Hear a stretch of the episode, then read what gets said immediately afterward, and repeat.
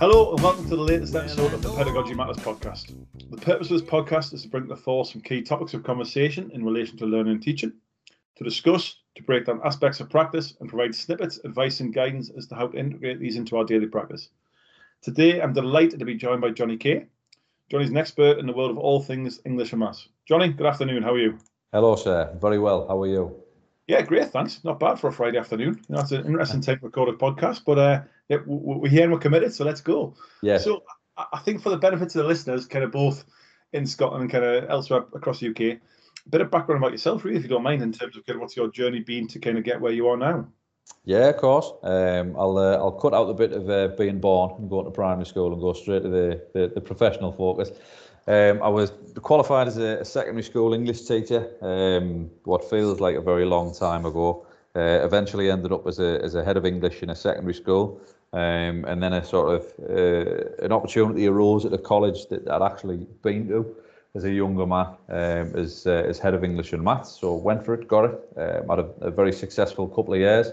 Um, held a, a similar position at uh, another college before um, eventually ended up as, uh, as head of teaching, learning and assessment at Newcastle College. So fairly, fairly varied um, and some very interesting and, and exciting opportunities along the way, thankfully.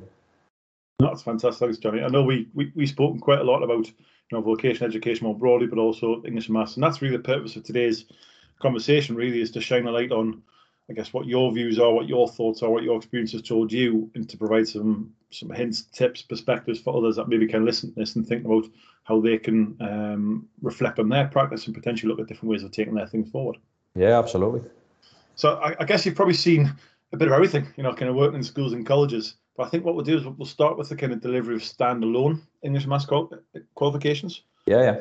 So I guess kind of from your views in the, in the college landscape, uh, maybe kind of how have they changed, or kind of what are your thoughts around kind of where where have you seen that done particularly well, and kind of what are the what, what are the commonalities there? Yeah, I mean, I would say certainly that even within the last few years, the standard is is improving. Um, I think there's, you know, as you say, there's a greater understanding of what's required. There's more collaboration between um, people within departments. You know, I think in, in those worst case scenarios where we see silos, where perhaps you know different levels, different qualifications, and, and you know staff who service different areas of the curriculum and maybe not talking to each other. Um, and I think that certainly the barriers around that are, are being removed. Um, I think you know different colleges within regions are speaking to each other. Nationally, there's more of a there's more of a forum of debate and discussion now. You know, people recognise and have a, a really good understanding of what their local, regional, and national challenges are. And there's a lot more conversation, which I think is fantastic. I think certainly that you know a collaborative practice of you know making sure you've got a, a varied and engaging curriculum um, that suits the needs of, of all students. I certainly think that's come a heck of a long way. Um, but I think for me, I think a lot of colleges, a lot of a lot of you know leaders, a lot of managers, a lot of teachers are perhaps looking at what they're doing and, and realizing that actually they're maybe doing too much, and that what you need to do is just focus on the basics and get the basics right. Keep it simple. You know, keep it so that there's that you know that line of communication between vocational areas, between English and math staff, between students, between parents, between guardians, and all stakeholders know you know what they need to do, how they need to do it, and and you know how they're going to get there. So really just keep it simple and just do the basics very very well. No, I think it's a really point. I'm going to kind of pick on a couple of those. And I think the first bit there you've kind of identified really is kind of clarity of of rules and keeping things really really simple. And you're yeah. right. You know, FE colleges and kind of Scottish colleges, English colleges, they're very complex beasts. And often, I'm going to say it's easy for, for things to get lost in the long grass or, or kind of lost in uh, translation. So I think the first point to kind of pick on there might well be that, that clarity of information and keeping things really simple. So I guess what are your thoughts around that in terms of let's focus on a, a lecturer's perspective for now. Mm-hmm. You know, in terms of kind of working with their cohort of learners, what are your what are your thoughts, tips, or views there to kind of aid that with students? Yeah, yeah. Well, I think you know, as you say, very, very complex beasts, FE colleges, and rightly so. Uh, I mean, some of these organisations dealing with tens of, of millions of pounds, and you need to be. You need to be a complex beast to make sure that the right things are happening at the right times from a number of perspectives, whether that's, you know, basic compliance, teaching and learning, achievement, whatever it is. I think for me, it's having that overall vision, that overarching vision of, you know, this is This is how we approach things, not just from a perspective of, of compliance and data and planning, but also of an ethos and a vision. These are the things that we're going to do, and this is why we're going to do them. And everybody within the organisation knows what those things are. You know, there's you, you trim the fat. There are no processes, no policies, no actions, no projects. There's nothing there that doesn't add to a positive outcome for students, whether that is a qualification or whether that is just being able to do things very much more in a sophisticated manner than you could a year ago. So I think where, where we look at planning, making sure that it's you know it's tight enough so that everybody's got a general picture of what they should be doing and when they should be doing it, but loose enough that individual lectures can do that with their own flavour, in their own way, in their own style. In a you know a really simple example, I make a lesson, I might, you know, present that lesson and it's it's a fantastic lesson. I might give that exact same planning to you and you struggle to present that lesson and vice versa. And I've seen that and we all have. So making sure there's a framework in place for planning so people know what they're doing when they're doing it. Basic timelines are there for everybody to see. So we all know there's going to be a mock on this date. We all know there's, you know, going to be these um, key events throughout the year, whether that's, as I say, an assessment or whether that's a, you know, a, a uh, some enrichment in sport, which means loads of students aren't going to be there. So not just in English and maths, but everywhere. Um, and I think also that tracking and assessment again is as simple as possible, but that the individual lecturers are feeding into that bigger system. So you you know you have lecturers feeding in maybe to a deputy head of department who then report into a head of department, so that you have overview and oversight of what you need to, no matter what your perspective is.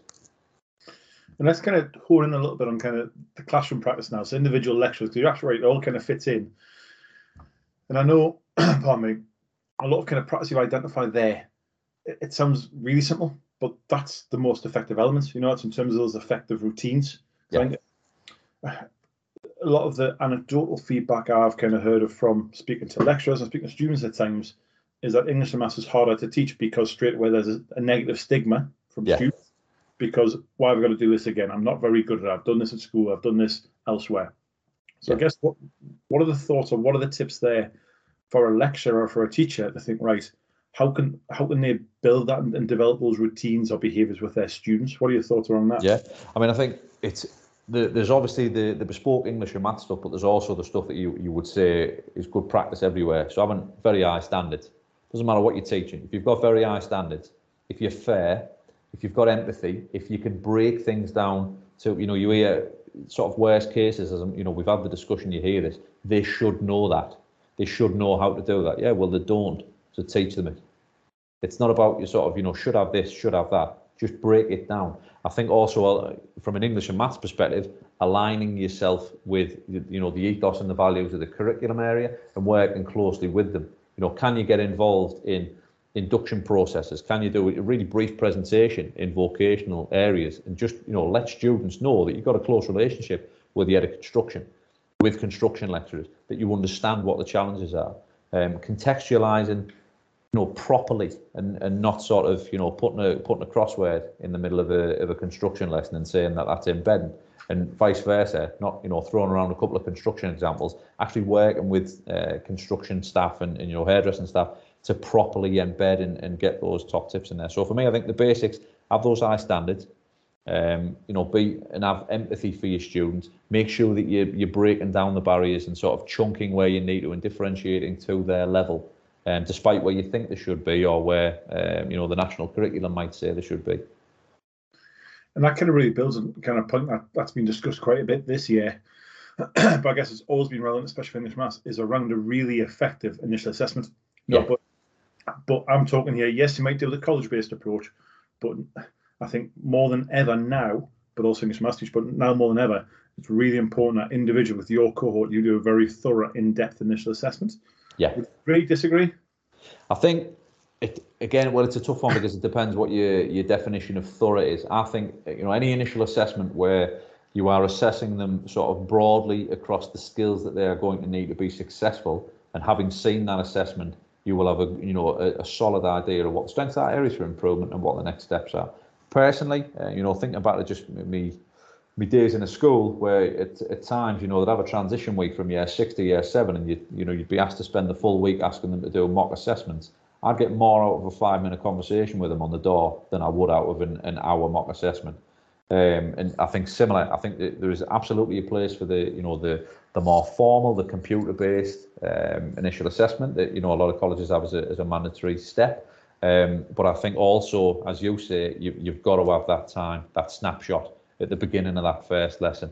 Um, but it you know it can't be an hour and a half mock because again you want high standards and you don't want students coming out of a GCSE exam or a, you know an assessment, whatever that may be in the summer, then coming into an English assessment, then coming into your lesson and doing another assessment.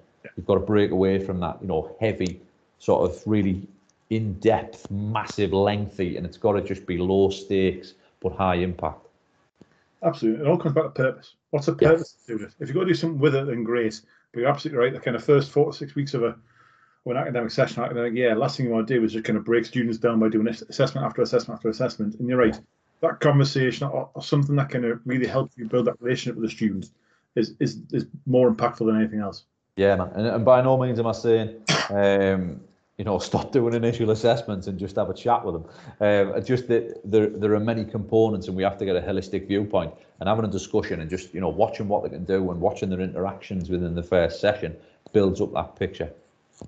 No, you're absolutely right. And I remember a former principal of mine kind of identified, look, we're not teaching English and maths, we're making students literate and numerous. And that's absolutely bang on. That's kind of what we need to be doing. You know, so it's not a standalone part of their uh, their study. It, it's an it's absolutely fundamental part. And you're right there in terms of the communication um, across the college, across different curriculum areas.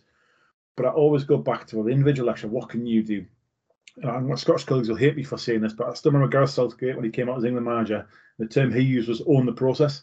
Yeah, and, and that's kind of what we can do as lecturers. We can own our own space with our students. You know, and some of those points that you mentioned there are, are particularly key. And the kind of ones that really draw back out. Still, again, I'm going to mention is keep it really simple. Yeah, look, look at your curriculum and say, you know, we're doing this on this date. Is it going to help young people to improve? Is it going to help students to improve? Is it going to help any, you know, apprentice, apprentices to improve? And if the answer is no, you've either got to scrub what it is or you've got to put a follow up in there so that it's valuable. So as you say, initial assessment. If you just, you know, take it, you do it, and it sits on the shelf. Is, is it useful? No. So you've either got to scrub it or you've got to plan in some activity where you analyse what is being produced and you put some actions in place whether that is you know an intervention, whether that is you know an, an, adaptation of your curriculum. You've got to do something with the numbers that you, you're constantly harvesting. And that's it. And I know there's been a lot of um, research again across the piece around a key thing for English and maths delivery and, and success within the college sector is what repeated practice. Yeah.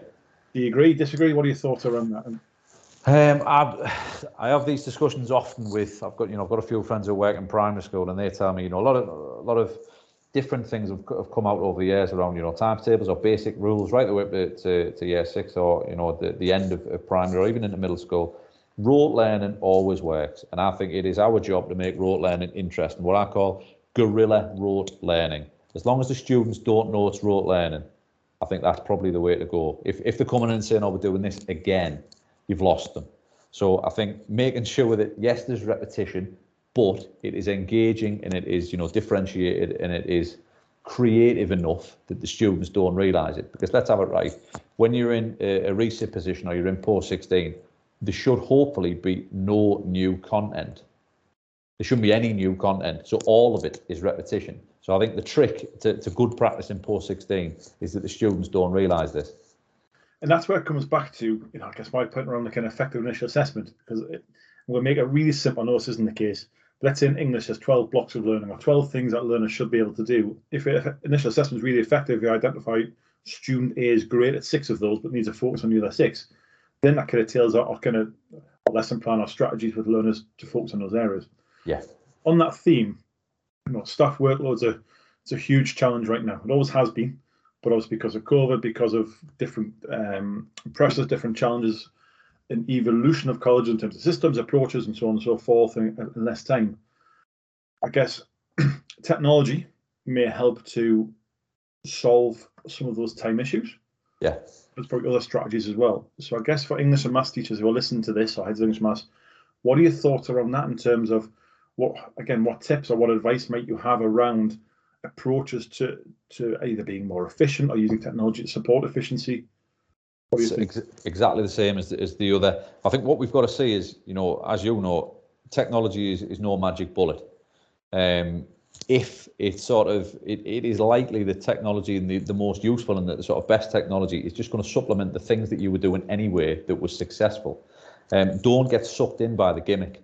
Don't have, you know, sort of, you know, you're, ref, you're referencing 12 apps and, and, you know, 15 different YouTube channels.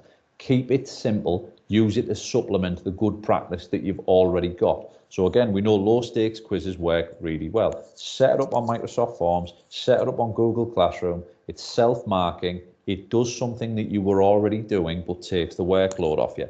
If we're introducing, I mean, you know, some of the gimmicky elements where we're, you know, trying to crowbar too many things in, you're going to make it too complex and it just isn't going to happen. So use technology to supplement the quality practice that you already had.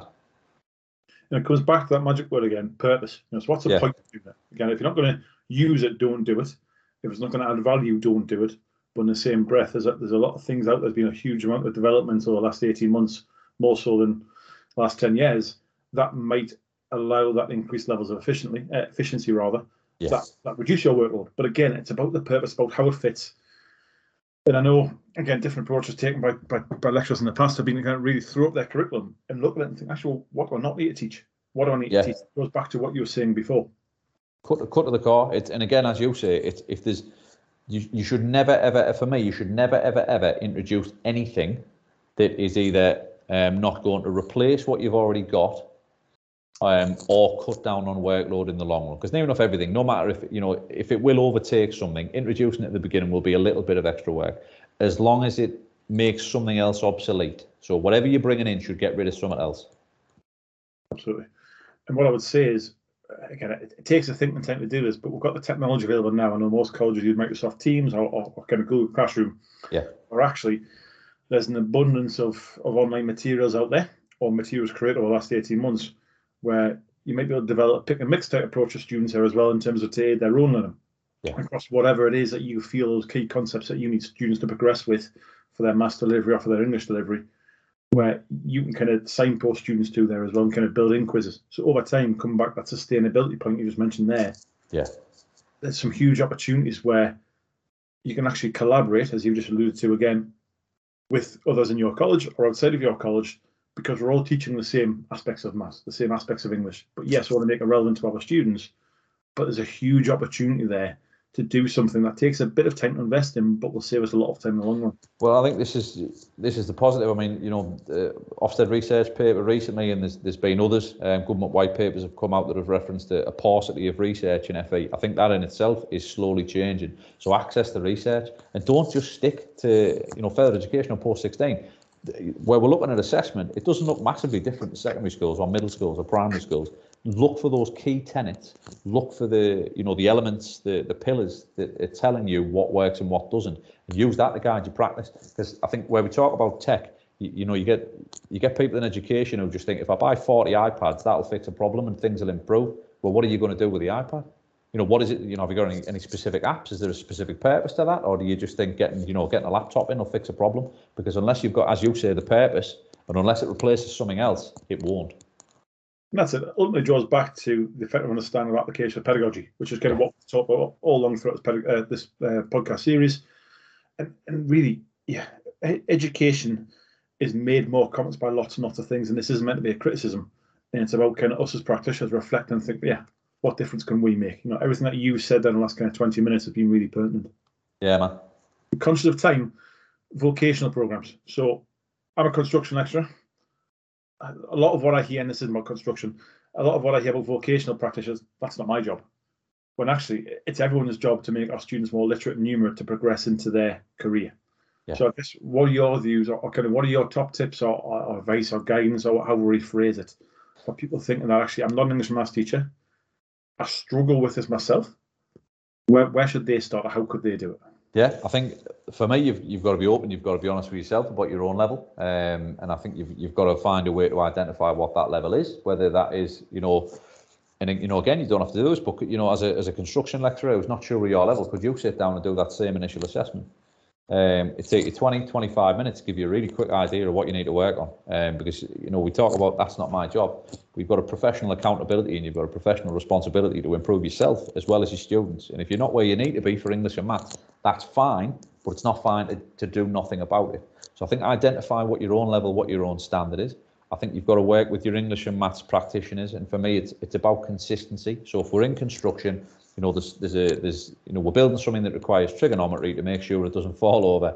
Um, how is that being taught? Because likely they've been taught, the students have been taught it one way in secondary, maybe three or four, depending upon how many teachers they had and what the ages of those teachers were.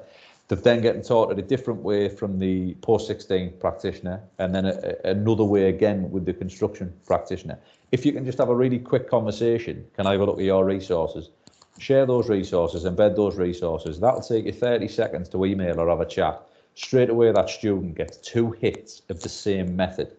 If you can, you know, hopefully space that out across your, your respective curriculums, it's been reinforced. So again, that guerrilla rote learning. They don't realise they're getting taught exactly the same thing in exactly the same way. They don't realise that, but it helps embed it.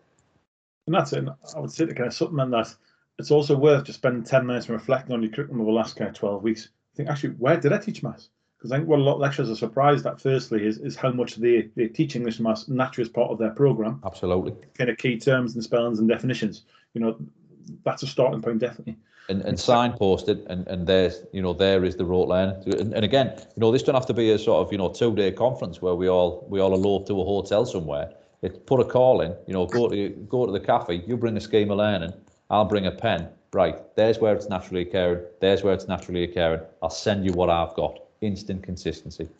And that's the key bit. It's a naturally occurring. Because I know I, I, still got back to an observation. It was actually a pure observation where the lecturer kind of felt that they had to advertise the students. Oh, that's English and maths there. Well, actually, you do English and maths. That's a true story. but I won't, go into that. But it's actually what do this as part of our daily practice. And that's yeah. the key bit. It's for us, firstly, again, as a whole workforce, having that awareness having that confidence, you're absolutely right there, but can I have a conversation with others? Look, I'm struggling on this, but how can I do it better?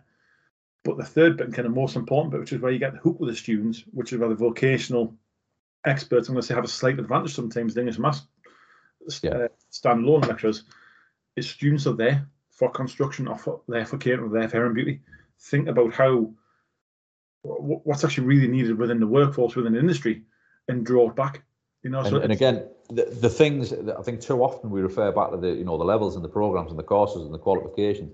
If again that construction example, you know, I'm I'm going to ask you as a student and I'm the lecturer, how long do you think that'll take? That's maths.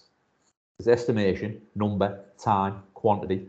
You know, if there's any sort of conversation going on, any form of message being communicated, that's English. And maybe actually think of it less as maths and English and think of it more as literacy and numeracy. Absolutely right. No, and that's a really interesting exercise. Like I said, I'd, I'd implore people who are listening to this to do that. Is to spend even just ten minutes as you drive home or walking the dog or, or however you you listen. Think actually, well, well, where have I made my students more literate, more numerate this week or last week, or, or actually yeah, struggle? How, I know, I know we're, we're short on time, but the one example I always go back to that helps people to realise this is, you know, we talk about maths, talk about English, talk about you know qualifications. If you think back to being say nine or ten years old, and you've got to cross a road, you've got to estimate wind speed, you've got to estimate car speed, estimate the people around you, you know, many, many variables, how quick you will need to be, how much you may need to improve or quicken your pace if a car's coming. You do all of those calculations as a sort of seven, eight, nine, 10 year old in a fraction of a second. And you're then going to say, as a 16 year old, after, you know, 10 and 12 years of, of, of, education within, you know, schools and colleges, also outside with parents, carers, guardians, with your friends, you, you do these, you know, constant calculations. You do that a fraction of a second. And as a 16 year old, you can't do a long division. It's, it's just practice it's habits and behaviour. Yeah. That's what comes back to. No, it's really, really interesting points. And we have to follow up with another conversation at a different time. And Jonny, I must say, you've done really well. We've gone 25 minutes without mentioning your book. So I, we couldn't finish this without kind of sharing this with, with, with kind of people who are listening to this. So obviously, you, have got a wealth of experience, you know, with English and maths, and obviously, you've kind of ended up, or not ended up, not finished your journey completely yet. the next step of your journey has been to develop a book. So just want to quickly share a little bit about what that is, where that came from, and kind of what the yeah, man, yeah, ended up. You you know something I don't, um, but yeah. Um, so I think it was just it was it was roughly uh, the first lockdown. I was head of English and Maths department at the time. Um, and actually, uh, because I came in from secondary schools, I, I, sort of put myself out there and said during the beginning of the journey in FE, you know, I need a bit of advice here. You know, how do you do things? What works for you? Because again, that paucity of research. So I just reached out to as many people as I could. Um, you know, making phone calls, emails, LinkedIn, turning up at, at, at colleges and, and just having a poke around what they do. And it, it tended to be, you know, when we were going through that first uh, teacher assessed grade process, I was getting a lot of messages, a lot of calls, and and I thought actually, you know, I, I may have some some knowledge. You know, I've, col- I've collected all these ideas from these people who who were better than I am. Uh, maybe I should put them in one place.